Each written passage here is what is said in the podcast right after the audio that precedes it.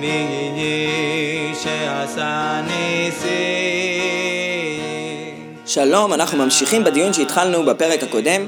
האם כיבושי צה"ל גורמים להחלת קדושה בשטחים שנכבשו בנוגע למצוות התלויות בארץ? ראינו שהדיון בנושא קשור לאופייה של קדושת ארץ ישראל. האם הקדושה חלה על ידי פעולה הלכתית דתית, או שהקדושה חלה מאליה, מעצם העובדה שעם ישראל יושב בארץ באופן ריבוני. בעניין הזה, דברי הרמב"ם רש הלכות תרומות מחזקים מאוד את הכיוון שאין צורך בפעולה הלכתית של הקדושה, של הקדשה. הקדושה חלה ממילא, עם הכיבוש. כך היא הלשון של הרמב"ם בהלכה השנייה בהלכות תרומות, שם הרמב"ם מגדיר מהי ארץ ישראל. ארץ ישראל, כותב הרמב"ם, האמורה בכל מקום, היא בארצות שכיבשן מלך ישראל או נביא מדעת רוב ישראל, וזהו הנקרא כיבוש רבים. מהדברים הללו של הרמב"ם לא נראה שיש צורך בפעולה של הקדשה, אלא כל מקום שנכבש מדעת רוב ישראל, קדוש לעניין מצוות התלויות בארץ.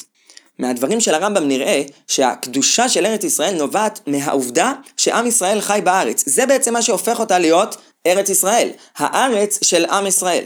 הרב ישראלי בספרו ארץ חמדה בשער ג' מסביר שלפי הרמב"ם הכיבוש של ארץ ישראל הוא לא תנאי צדדי להכלת קדושת הארץ, אלא הוא עצמו זה שגורם להכלת הקדושה. הקדושה נובעת מהמציאות שהארץ נמצאת תחת ידי עם ישראל. מעניין באמת שבתורה לא מצינו שהארץ נקראת ארץ ישראל עד שעם ישראל מתחיל להתגורר בה. לפני כן היא קרויה בכל מקום בתורה ארץ כנען. והדברים הללו קשורים לתפיסה רחבה יותר, שבעצם כבר הזכרנו אותה פעמיים במסגרת של הסדרה הזו, הקשר שיש לפי הרמב"ם בין הגדרת הקהל לבין ההימצאות בארץ ישראל. אצל הרמב"ם נראה שהחיים בארץ, בקרקע שהתחלקה לכל משפחות ישראל שיצאו ממצרים, החיים האלה הם אלה שהופכים את היחידים של עם ישראל לקהל, זה מצד אחד, ככה יחידים מוגדרים כקהל, ומצד שני, ההימצאות של עם ישראל בארץ היא זו שמגדירה את הארץ כארץ ישראל, וקובעת את הקדושה ההלכתית שלה לגבי מצוות התלויות בארץ.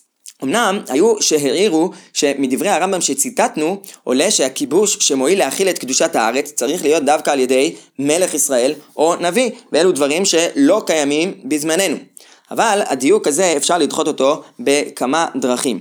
רבי משה מטירני, אביו של רבי יוסף מטירני שהזכרנו בפרק הקודם, בספר שלו, קריית ספר על הרמב"ם, הוא כותב שהצורך במלך או נביא הוא דווקא בכיבוש הראשון, אבל אחרי שהארץ כבר קודשה פעם אחת, אין צורך בכל התנאים הללו.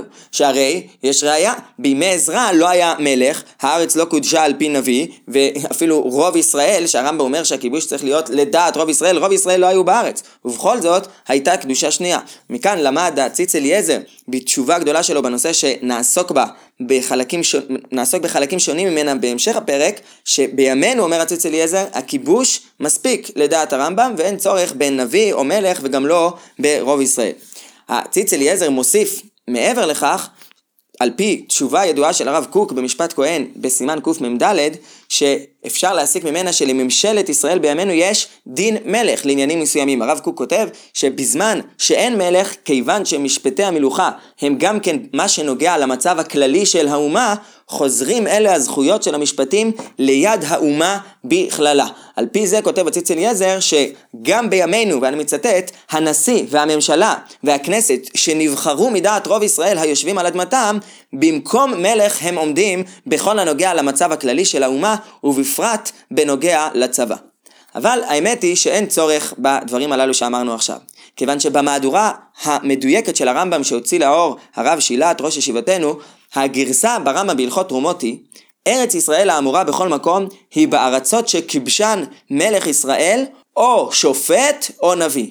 מפורש אם כן שאין צורך במלך במובן ההלכתי המלא, אלא גם שופט שמנהיג את העם, כיבושו נחשב כיבוש רבים לעניין קדושת הארץ, והרב שילת מפנה שם בהערות שלו לדברי הרמב"ן, בהוספות של הרמב"ן לספר המצוות של הרמב"ם, בסוף השגות הרמב"ן לספר המצוות, מהרמב"ן שם גם כן עולה שיש השוואה בין המלך לבין השופט, והרמב"ן כותב בהמשך, ומי שהם ברשותו להוציאם לצבא, לגבי עניינים אחרים שהרמב"ן שם דן בהם שקשורים למלחמת הציבור.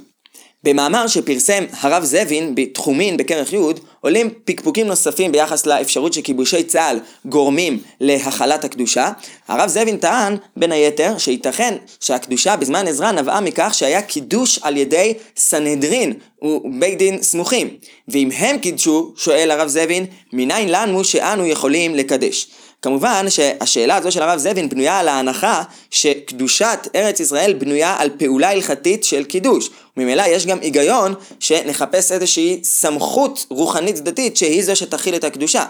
אבל לפי הדברים שעולים מהרמב"ם, הקדושה נובעת מהעובדה המציאותית שלעם ישראל יש ריבונות ושליטה על הארץ. ממילא מסתבר שהקדושה חלה מאליה גם בלי סנהדרין, בלי דיינים סמוכים, שבאמת הרמב"ם לא מזכיר אותם בכלל בתנאים שהוא מביא להכלת קדושת הארץ בדברים שהבאנו מהלכות תרומות.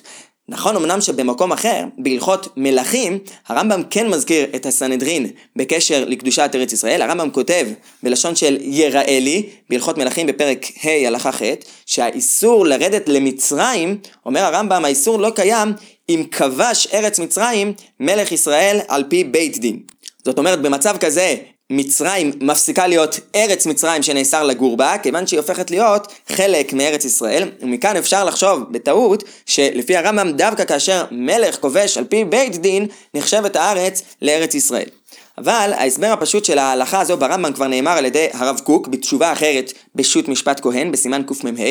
הרב קוק מסביר שדווקא כאשר כובשים את מצרים שהיא מחוץ לגבולות ארץ ישראל המובטחת, דווקא אז יש צורך בסנהדרין. שהרי ההלכה היא שהרמב"ם מביא באותו פרק בהלכות מלכים שלמלך אסור לצאת למלחמת הרשות בלי בית דין של 71 זקנים. אבל במלחמת מצווה אין צורך בבית דין והוא הדין אומר הרב קוק בכיבוש ארץ ישראל עצמה ולכן הרמב"ם בהלכות תרומות לא הזכיר את העניין של בית דין.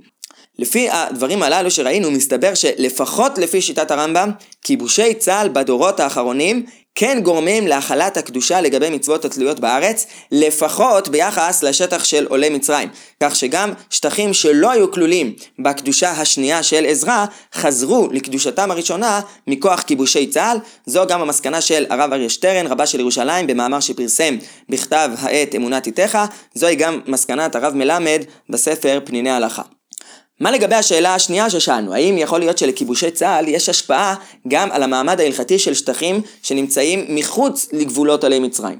ראינו בפרק הקודם שלדעת המקדש דוד, שטחים שמחוץ לגבולות עלי מצרים, בהם יש צורך בפעולה הלכתית של הקדשה. באופן פשוט, גם לפי שיטת הרמב"ם, כפי שעכשיו ראינו ביחס לארץ מצרים, יש צורך בסנהדרין של 71 כדי להרחיב את גבולות הארץ. אמנם הציץ אליעזר באותה תשובה מעלה אפשרות שכיוון שכל הכיבושים של צה"ל היו חלק ממלחמת מצווה, מלחמת עזרת ישראל מיד צר, אז אין בהם צורך בסנהדרין של 71, כי דווקא ליציאה למלחמת הרשות, לדעת הרמב"ם, יש צורך בסנהדרין, אבל מלחמת הגנה, שהיא מוגדרת לפי שיטת הרמב"ם, כפי שלמדנו בתחילת הסדרה, כמלחמת מצווה, אין צורך בסנהדרין. הדברים הללו של הציץ אליעזר לא פשוטים, גם אם נסכים שבאמת אין צורך בסנהדרין כדי לצאת למלחמה, לפי שיטת הרמב"ם בתחילת הלכות תרומות בפרק א' הלכה ג', האפשרות להרחיב את גבולות ארץ ישראל, לקדש גם חלקים שלא כלולים בגבולות אלי מצרים, מותנית גם בכך שיכבשו קודם כל את כל השטח של ארץ ישראל עצמה. אי אפשר להרחיב את גבולות הארץ, להוסיף עליה, לפני שהארץ עצמה נמצאת תחת ידינו. לפי שיטת הרמב"ם זו הסיבה שלפי הסוריה, למרות שהיא נכבשה על ידי דוד המלך, לא התקדשה מדאורייתא בקדושת ארץ ישראל. כיוון שבימינו לא כל ארץ ישראל נמצאת בפועל תחת ריבונות יהודית, אז נקטו פוסקים רבים שהדבר הזה מונע מהאפשרות להרחיב מבחינה הלכתית את גבולות ארץ ישראל.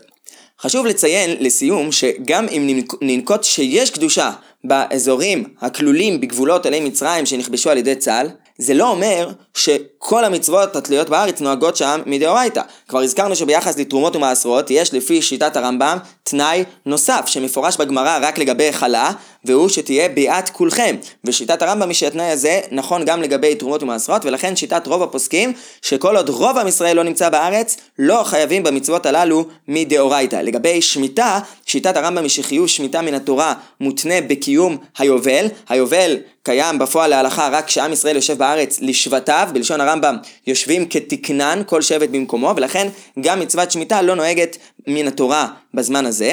אמנם לגבי תרומות ומעשרות, הציץ אליעזר באותה תשובה מחדש חידוש גדול.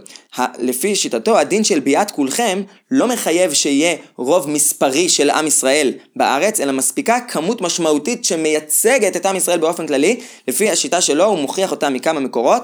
מספיק שיהיו בארץ 60 ריבו, 600 אלף יהודים, כדי שזה ייחשב ביאת כולכם ונתחייב במצוות הללו מן התורה, ויוצא אם כן שלהלכה למעשה, לפי שיטת הציץ אליעזר, החיוב בתרומות ומעשרות בכל המקומות שנמצאים תחת ריבונות מלאה של מדינת ישראל הוא מדאורייתא כיום גם בגבולות עולי בבל וגם בגבולות עולי מצרים.